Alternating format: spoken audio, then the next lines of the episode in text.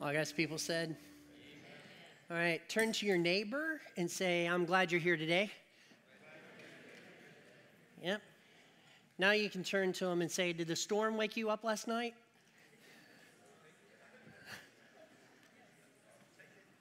Yeah, that storm came through in my house about 4:30 maybe, 5:30, somewhere like an ungodly hour for a storm, right? That and the dog. My neighbor's dog Max. I, I do like him because um, he's on the other side of the fence and never really have to deal with him. But I feed him hot dogs. But last night, man, he was barking, and I thought, man, do I have any antifreeze? Am I? I'm just kidding. He's joking, but I'm, you know, in the middle of the night when you wake up, you know, you're like, you know, you're not in the spirit exactly. You're in the flesh. You're like, okay, how could I get rid of the dog? Is there antifreeze? You know, that sort of deal. I would never do that. By the time I made it to the garage, trust me, I would rethink it. yeah. I'm not saying I wouldn't make it to the garage, though. I'm not going to say that, but I would make it somewhere. Can I have a little more light in the room? Just a little bit more light would be great. Um, Summer Spectacular, we at least had 132 kids come through Summer Spectacular. So that's, that's good.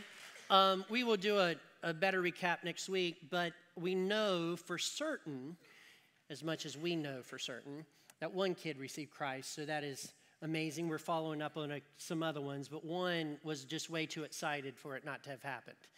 Um, she, she wanted to speak into the microphone. She told me about it. She told her mom on the way out the door, I've got something to talk to you about.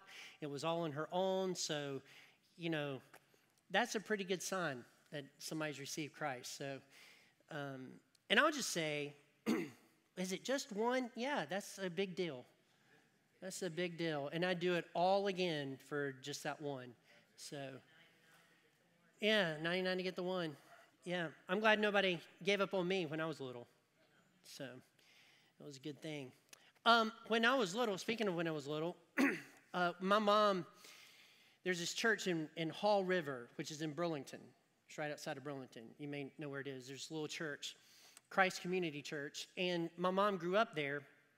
And so when I was a kid, every Memorial Day and every time they had homecoming, we would go and we would eat at that church. We would, we would go to Sunday school, then we'd go to service, and, and we would eat at that church.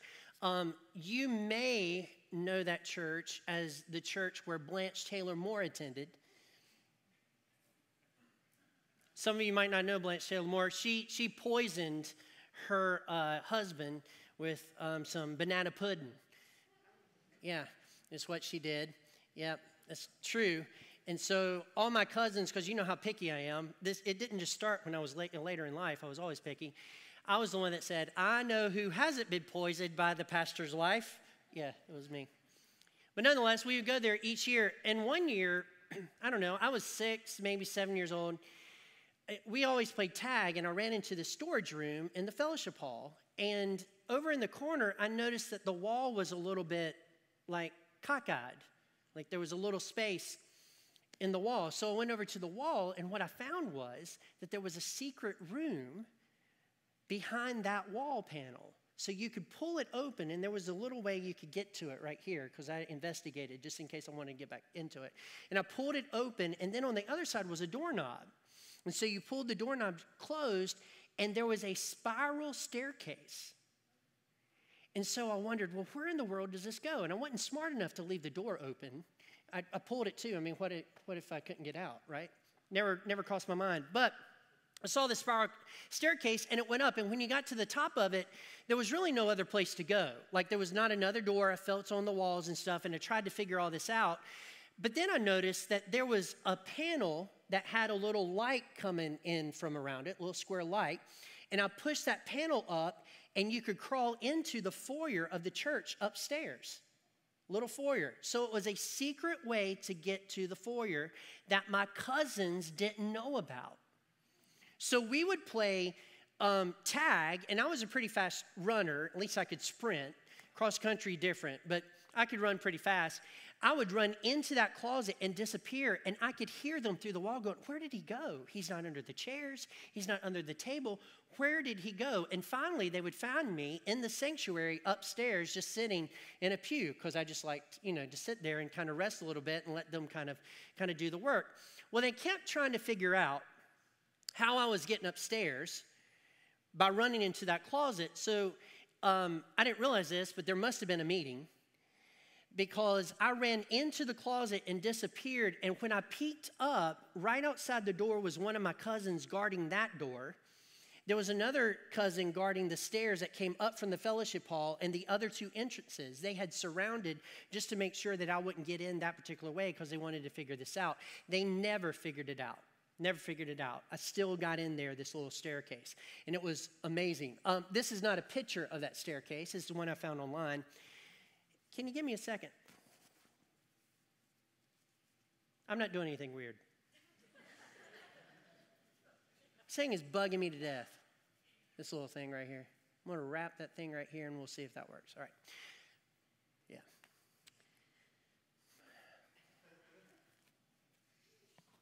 Okay, so this staircase, all right? So this staircase, and um, it, and it was hidden. In the Bible, it is told to us that we, you and I, must be holy as God is holy. Now, this is a secret from the world that the world doesn't understand. If they do not have the Lord Jesus Christ in their hearts, they have no concept of what holiness is or any concept of why you and I would want to follow the Word of God in our life. Why do they want to do that? Well, the reason is there's a hidden staircase, and it's the staircase of holiness. And what happens when you ask Jesus to forgive you of your sins and you ask Him to be your Savior? He takes you from unholiness and He puts you into holiness. Holiness in Scripture for the believer is a position, it's not something you work at. Your holiness is based on the holiness of Jesus Christ. It is not based on whether you do what is right or wrong. It's not based on that. Your holiness is based on the blood of Jesus Christ and what he did for you on the cross. So he takes you and he places you on this staircase. And then what he says is, I want you to be holy as I'm holy because I want you to be my representative in this world. So, what he does is he tells you how to live holy, and it is a tight fit around the staircase. There is a guardrail to keep you from falling over, and you, you continue to go up the steps as best as you can. You try to witness, you try to tell the truth, you, you try to do what's right, you try to t- treat people correctly, you try to live this right, life correctly. You try and try and try, but He has placed you on that staircase. Now, I'll submit to you this morning that once you're on the staircase, you really can't leave it. You can fall down it, but you can't leave it. Because the staircase isn't because you somehow found a secret room. The staircase is because Jesus Christ saved you from your sins and he declared you to be holy and he placed you on the staircase. The price was paid by the, his blood, his redemption. He redeemed you and he placed you there. It's your job and my job to go up the staircase as best as we can to be who He wants us to be in this world. But you are holy because He has sanctified you to be holy. Um, with that said, I want you to turn in your Bibles to Leviticus chapter 21.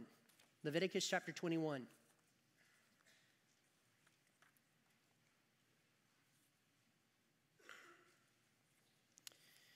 And this is what it says, verse 1.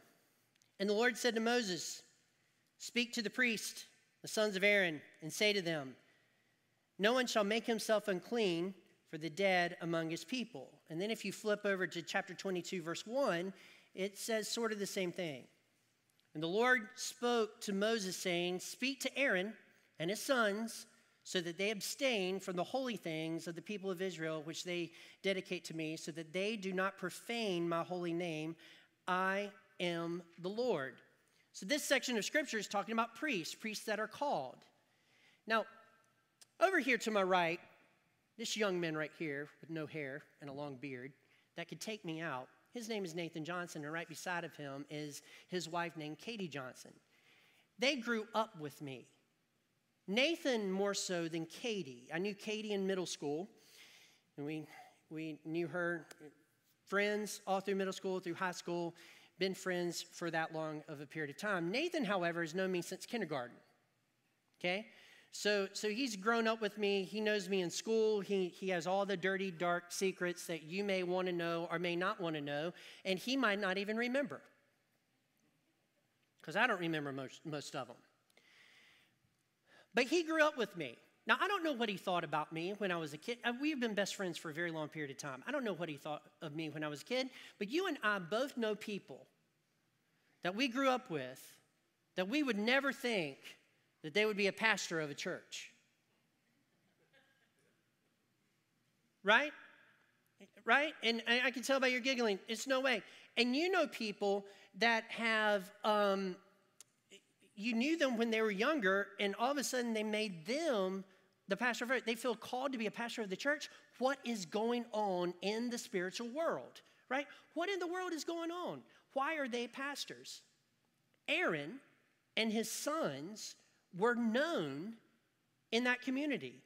There were people that grew up with his sons, there were people that knew Aaron, and that family wasn't the sharpest tools in the shed. Okay? For instance, Moses, and I've told you this before Moses went up on a mountain. Aaron's in control. A couple of days later, Aaron makes a calf for them to worship. That is not the sharpest tool in the shed. In fact, I'm not even sure if the tool was in the shed when he made that particular decision. You know, I don't think the tool made it.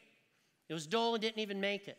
And so here is Aaron, and he is made priest in the place that God has determined would be where He touches down on earth and where a little touch of heaven is on earth. He made Aaron and the sons priest. There's no merit for them to be priests, none at all. There's no reason why you would choose them. They're not holier than other people. They're not better than other people.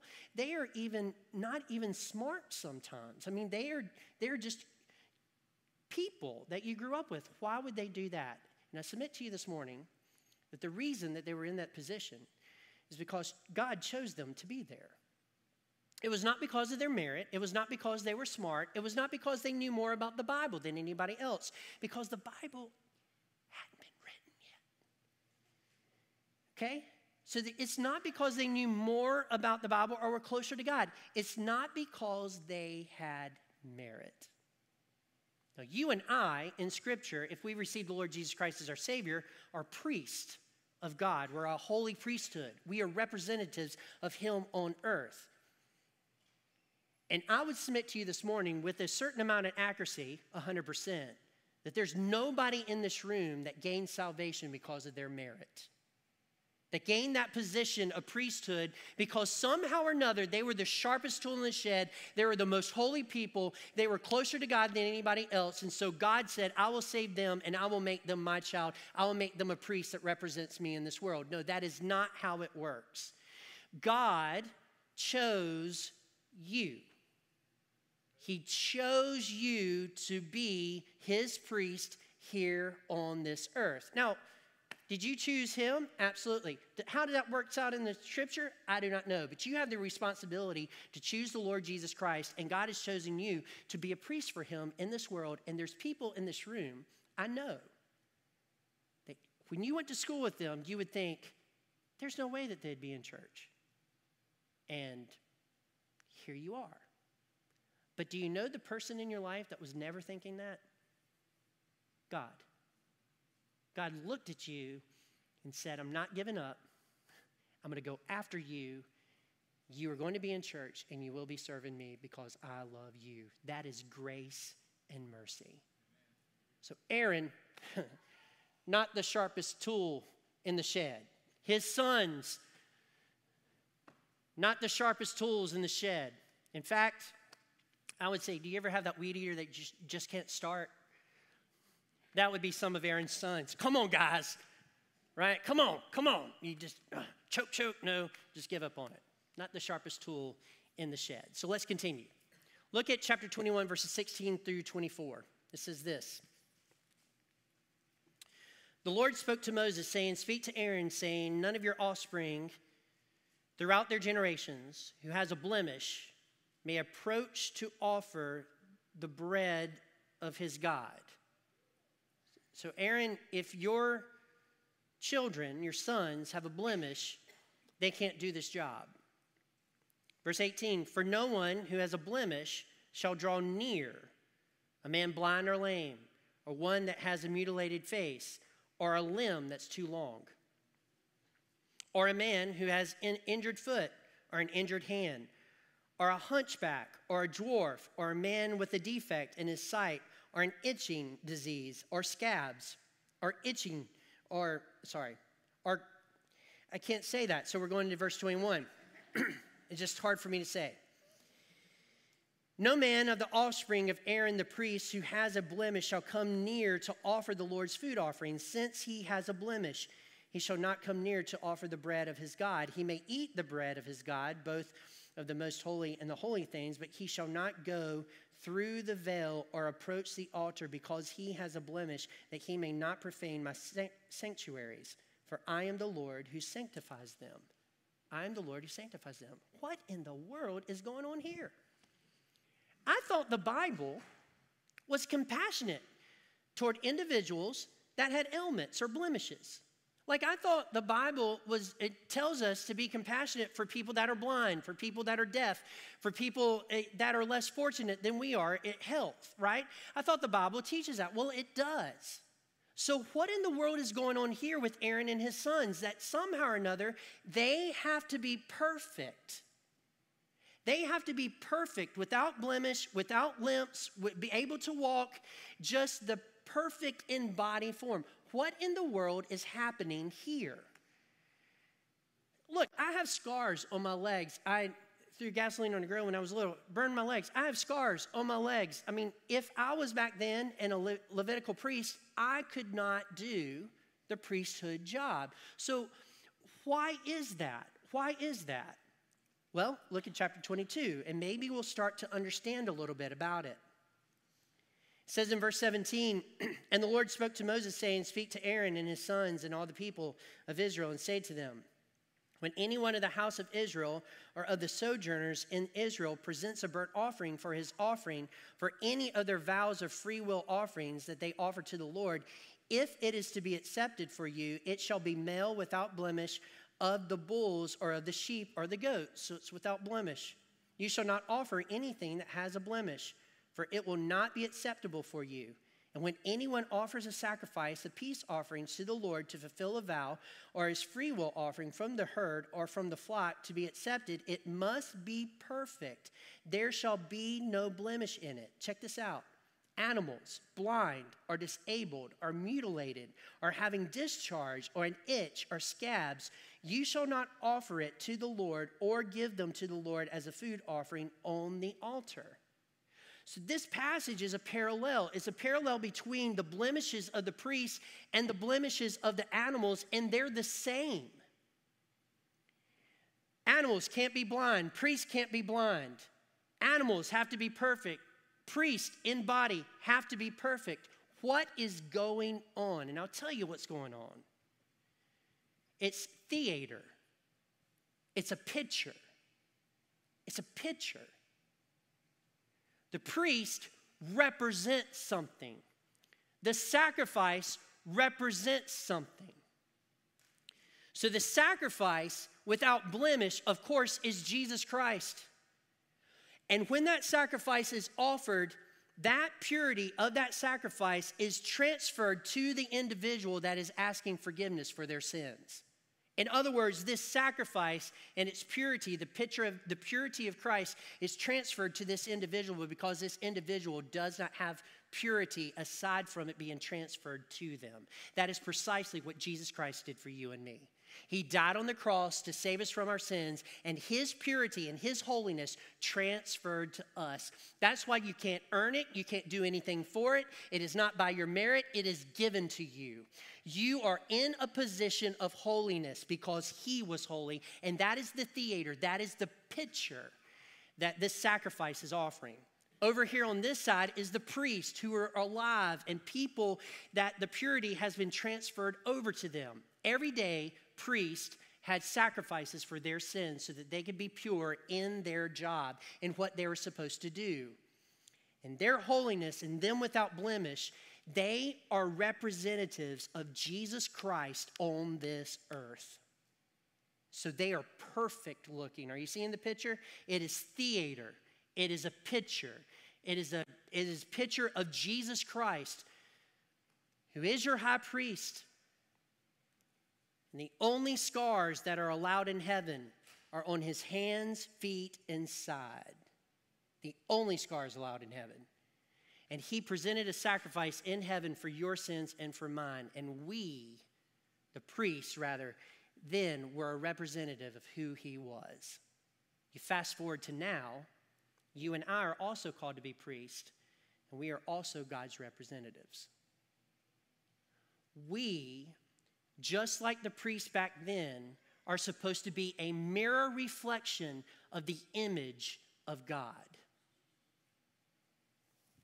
Wait a minute, Philip. You said the image of God. Absolutely. Because when you receive the Lord Jesus Christ as your Savior and you are put in a position of holiness, what has happened in that moment is it's gone back to the Garden of Eden where they were made fully human in holiness. You have been resurrected from the death that sin had brought into the world. And when you receive the Lord Jesus Christ, you are alive in Christ. And the reason you're alive and you're fully human is because God has taken you from unholiness and placed you into holiness. Oh, come on. That's like you have a dirty dish that you have to eat out of, and you put it in Dawn soap so that you can eat it out of rather than eating in the dirty dish. I don't even want to know how many people would just eat the dirty dish. You would eat in the clean dish. And God has made you holy. And you are His representative in this world, His mirror reflection. That is what he wants you to be as a priest of his. I don't know about you, but there's a weight that gets on my shoulders when I think about that. I represent God. Yeah, I'm supposed to be his mirror reflection. Oh, man.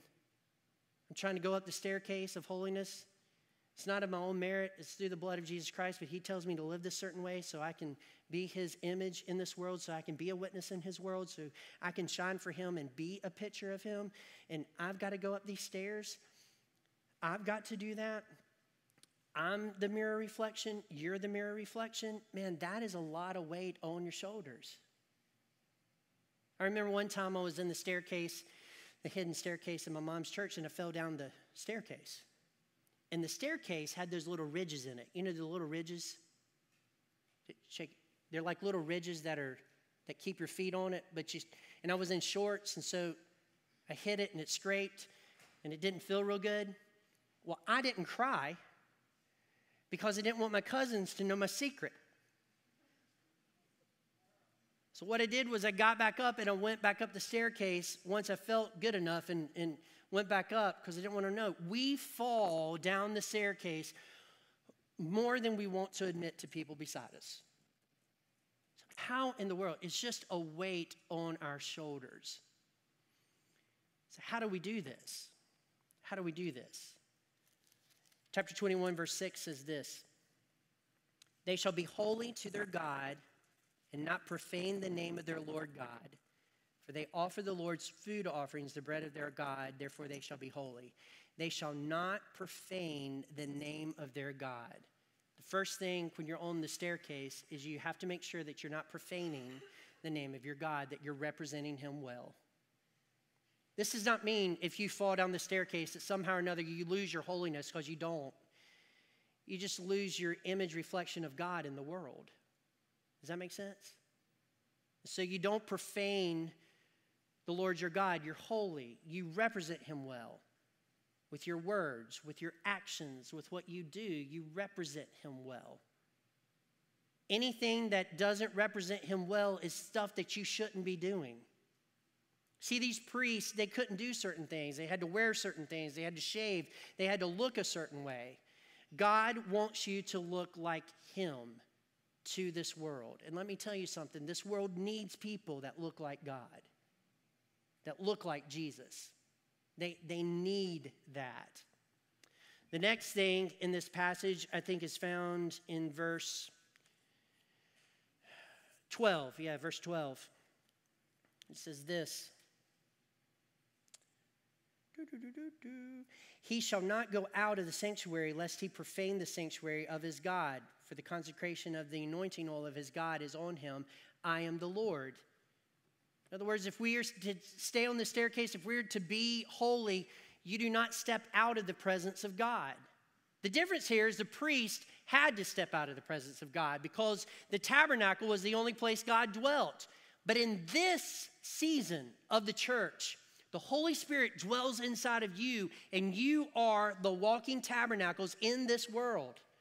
And so, wherever you and I go, we are supposed to mirror the image of God. And wherever I go, I am not supposed to step out of the presence of God. I'm supposed to be filled and controlled by the Holy Spirit in everything that I do. And if this thing over here is something that gets me out of the presence of God, doing things that are unholy that I shouldn't be doing, not representing God to my fullest ability, this is a place where I should not be. I should be in this place in the presence of God, doing the things that He's told me to do, being holy as He is holy, living like He wants me to live. And I never step out of His presence to do something else. Let me be clear if you step out of His presence, you're still a believer you're just not filled with the Holy Spirit. You're just acting according to the flesh, is what's happening. But to be a representative, you stay in the presence of God. Yeah. So, man, then, like, it gets on your shoulders, right? It, the, the weight is on your shoulders.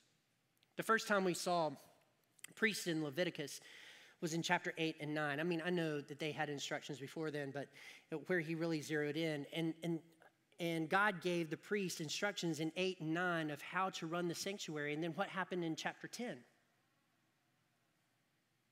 They failed.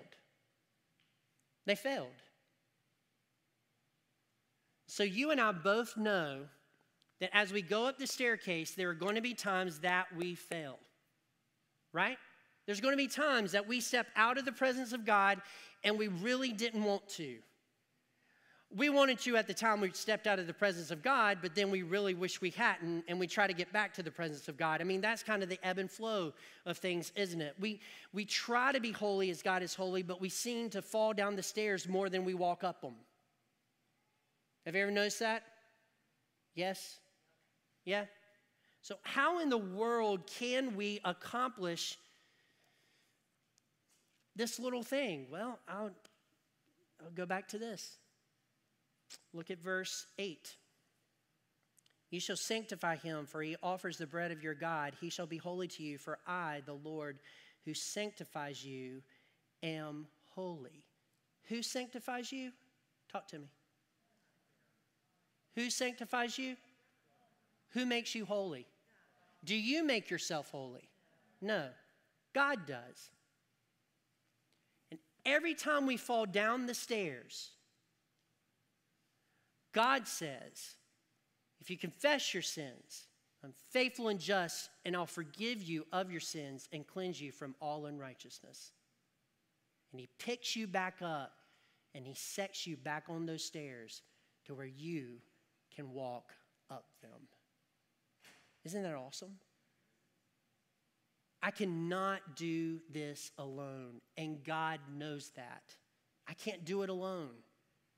But God, in His sovereignty, if my heart is to follow Him, will pick me up and put me back on those stairs every single time. God is that gracious, that redeeming, that merciful. He is amazing. He's amazing.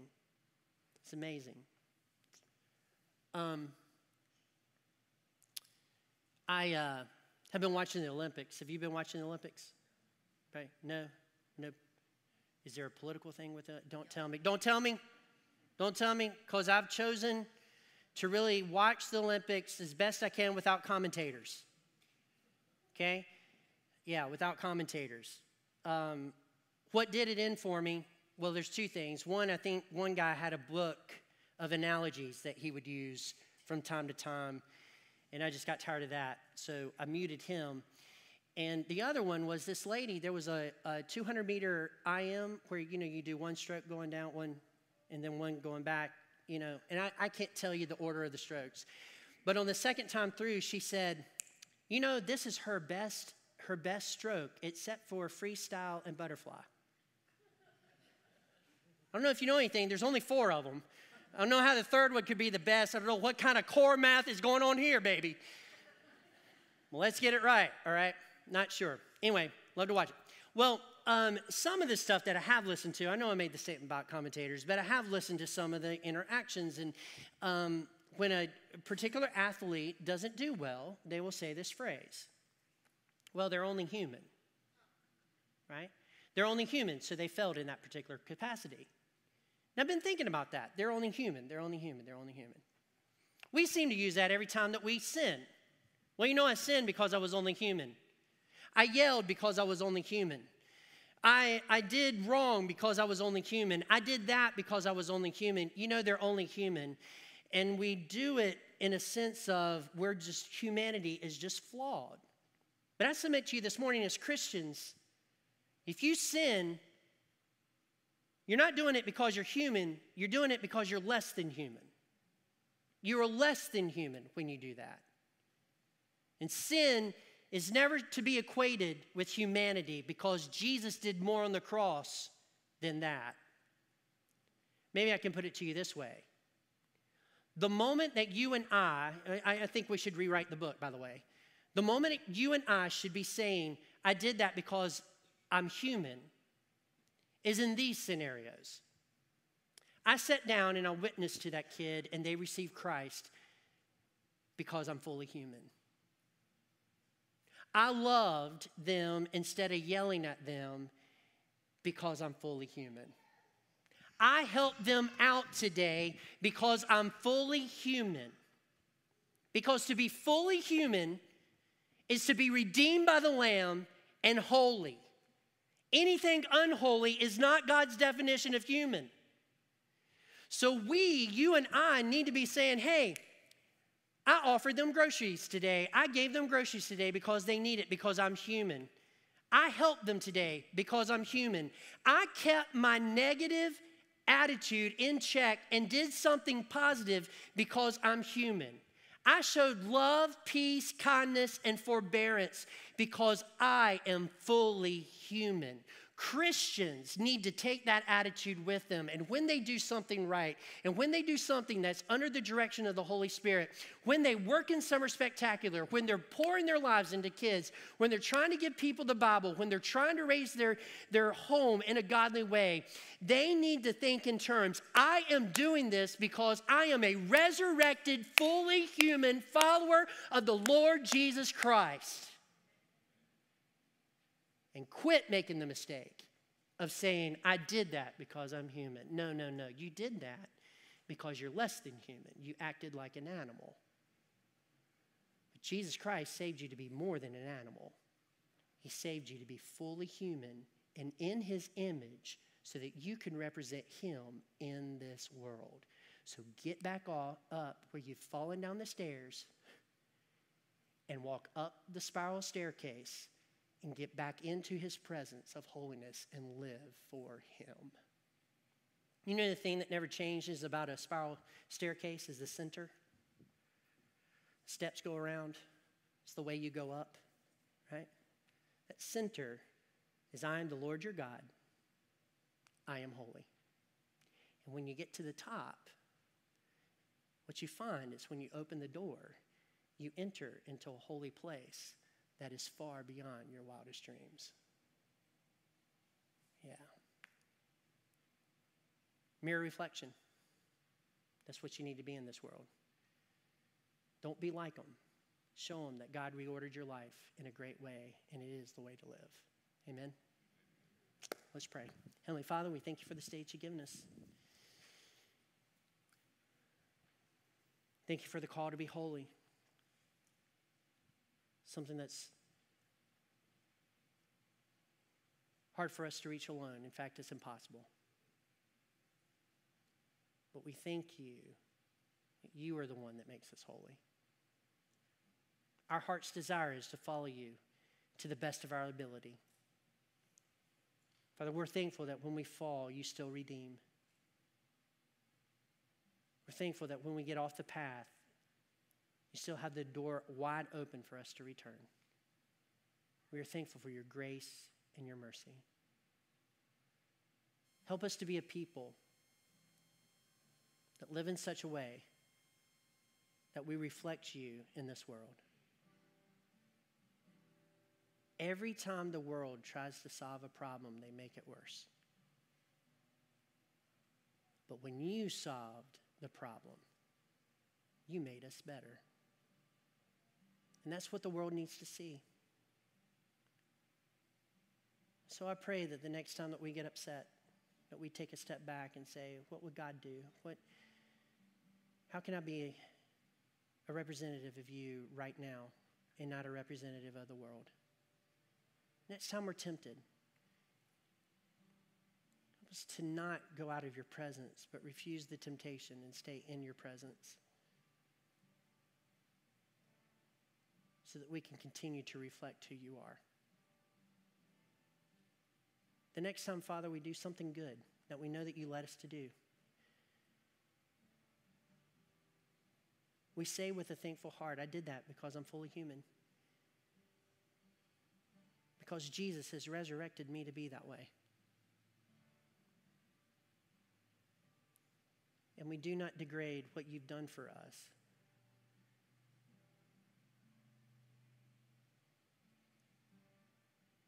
Father, help us be your, your people. For the person in the room that's conflicted with something right now, they know they haven't been holy, they know they haven't been following you. I pray that they'll cry out to you for forgiveness. we know that you'll freely give it. For those of us in here that really strive to be holy, show us where we're failing so that we could correct that and continue to be more like you each day of our lives and more like Christ as we prepare to meet you one day. I pray that as a result of our lives, Father, that we live in holiness, that people will come to know you as their personal Savior. And they will begin the holiness journey as well.